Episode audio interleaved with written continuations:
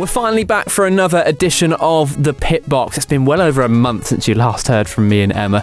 Uh, and what an incredible few weeks it's been uh, in terms of Formula One. First in Paul Ricard, then we had the Styrian Grand Prix, and then the Austrian Grand Prix. And the last three weeks have not disappointed, have they, Emma?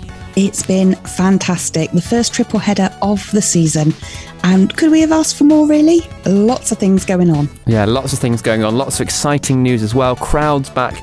It's an exciting time for Formula One and sport in general right now. My name is Chris Steers, she is Emma Delaney, and this is The Pit Box.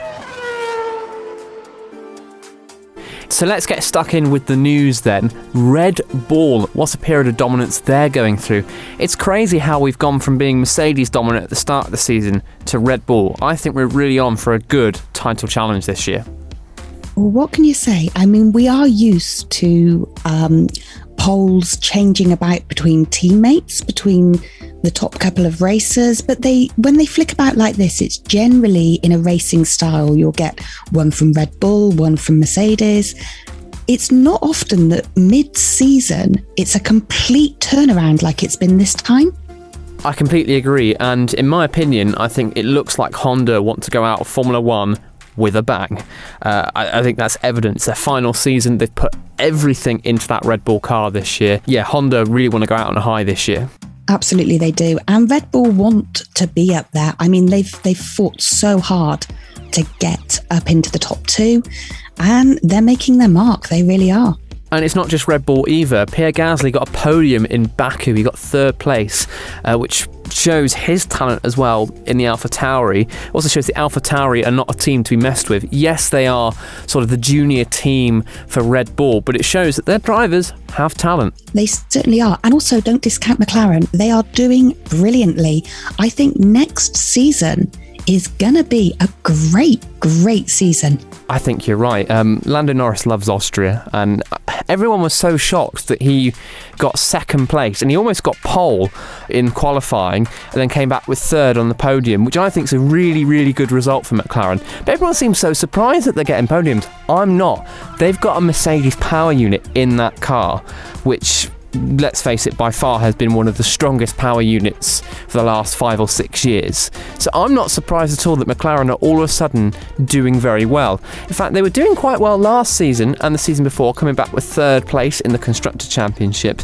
So I think at some point this year we could expect a McLaren pole or a McLaren win. I don't know about you on that one. I absolutely agree with you. And if it isn't in this year, it's there for next year. They're still doing work ready for next year. They're up in their car again. I think they've taken the long term approach and they've not rushed anything on the vehicle and it's it's just working brilliantly definitely, definitely working brilliantly for McLaren. And Lando, he looks so disappointed because he could have got a second place. And the words from Hamilton as well great driver Lando was said over the radio. And I think that just shows you the skilled Lando Norris has as a driver, how much he's matured. The fact he's getting respect from drivers such as Hamilton who've been doing it for so long now, you know, that must have went the world. And Lando just took it in his stride and he went, well, hopefully there'll be more battles up there. But at the end of the day, he had a faster car. And it was really interesting how Hamilton overtook Lando, and then at the end of the race, Lando took that position back, despite getting a five second time penalty. This is the question, isn't it, at the moment? Uh, an awful lot of penalties went out at the weekend. Were they all warranted? I don't think they were warranted, and I'm not just saying that because I'm a massive Lando Norris fan and everybody knows that. Uh, but if you just have to listen to what Max Verstappen said and Christian Horner, Max said it was stupid, uh, and even Christian Horner said racing incident, you know, and Perez drives for Red Bull. So I suppose yeah, I just want to see the guys race. I don't want to see like loads of penalties dished out for just little uh, infringements like that. And I don't think it even was an infringement. And ironically, Perez got penalised twice for the same infringement that Lando got.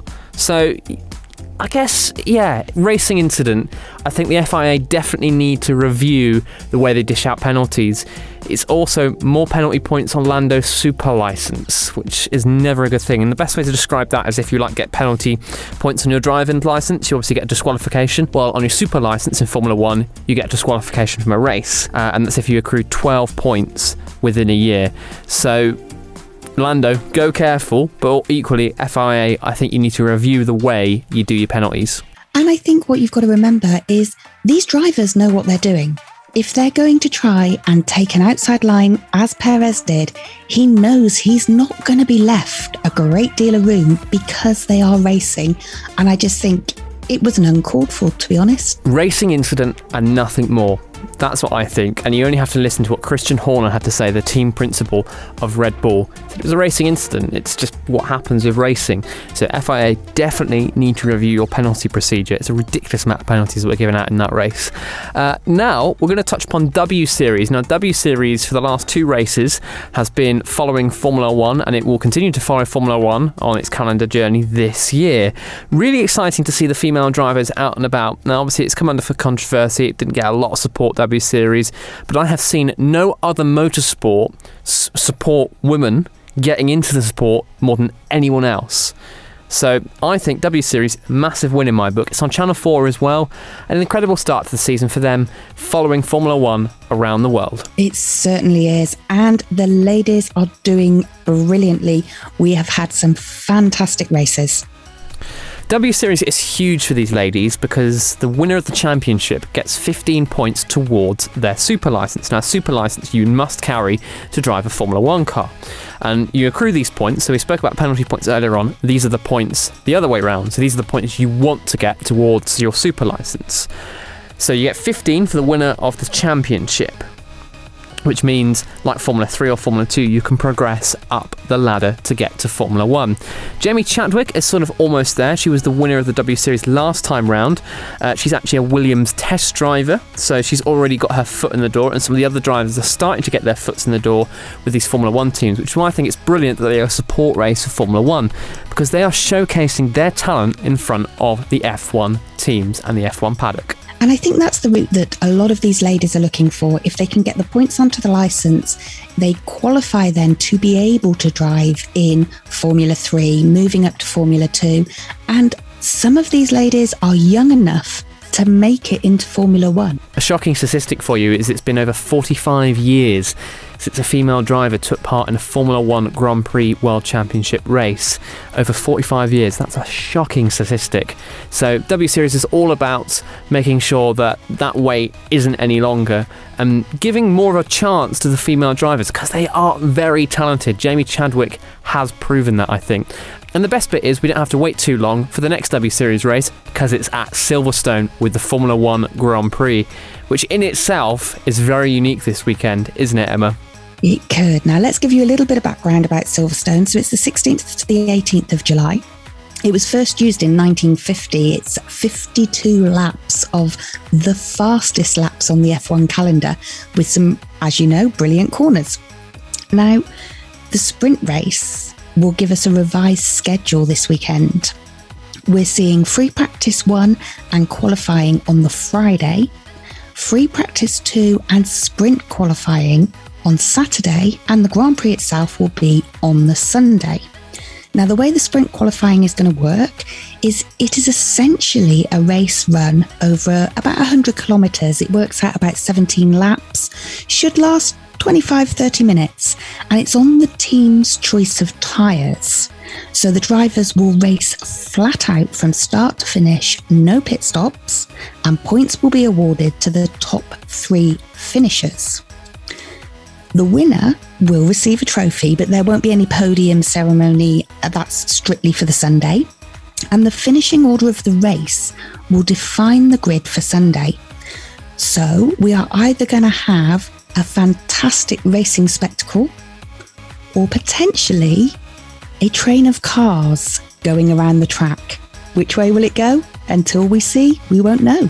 I think it's really brave of Formula One to do this, and you only have to look at the Baku race this year, where it was red flagged with one lap to go, and then they restarted it with that one lap, so it's a sprint to the finish. You only have to look at that, and I, I think it could work really well this year. Let's see how it goes. I mean, a lot of people go, "Oh, why are you messing with the Formula One race weekend? It's been the same for so many years." Let's give it a chance. See how it goes. I'm really excited. It has the potential. Silverstone's got some great opportunities for overtaking. Uh, as we said, it's a very, very fast track. And I think, yes, of all the places to trial this, they've picked the right one. Now, the other big news coming out of Formula One for Silverstone is nothing to do with the cars, but with the spectators. It's going to be the first capacity crowd in the UK since the start of the coronavirus pandemic 18 months ago. This is incredible. It means there'll be a full house for the Silverstone race weekend. Absolutely. It is under the new government's plans of seeing how things go. Uh, you will be required to, uh, to prove that you have had two uh, vaccination jabs or that you have had a negative lateral flow test. However, let's see how it goes. Some breaking news then while we'll be recording this episode in the studio. Australia has been cancelled for the second year running. It will not take place because of coronavirus border restrictions. I'm gutted. I love this circuit. Um, was going to be the first circuit of the year as traditional. Then it's got put back to later this year, and now it's not going to take place at all. I reckon they could try and get it in towards the end of 2022, but that could be stretching it again.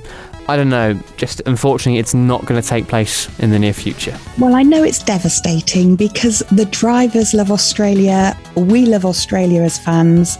Unfortunately, it has been dropped. It was scheduled for November. It's round 21 of the season. It's due to COVID restrictions and logistical challenges. Now, there will still be 23 races. It has not yet been confirmed who will take Australia's place and let's just hope we can get back there racing for next year. I wonder if we could see a repeat of the Sakhir Grand Prix like last year. Very possible. Apparently, there are a few options open at the moment. And finally, we're going to touch upon the news that the Russian Grand Prix will no longer be held in Sochi. It's switching to St. Petersburg from 2023. Now, I think we could see a scenario, because I really do like Sochi. I think we could see a scenario where you could have two races in Russia. They're doing it in America. I, I could see that happening. I really could. Yes, I think it's absolutely an option. Um, a lot of these countries are big enough to hold more than one, and it's just great to see Formula One being able to spread out around the world. That is very true, very true. And on that note, it's time to finish off this week's edition of the Pit Box. We'll be back after the Silverstone Grand Prix, so we'll see you then. Enjoy the race actually in two weeks' time. New format, really exciting. W Series as well as Formula 2. So, yeah, all round busy weekend for the British Grand Prix in two weeks' time. See you then.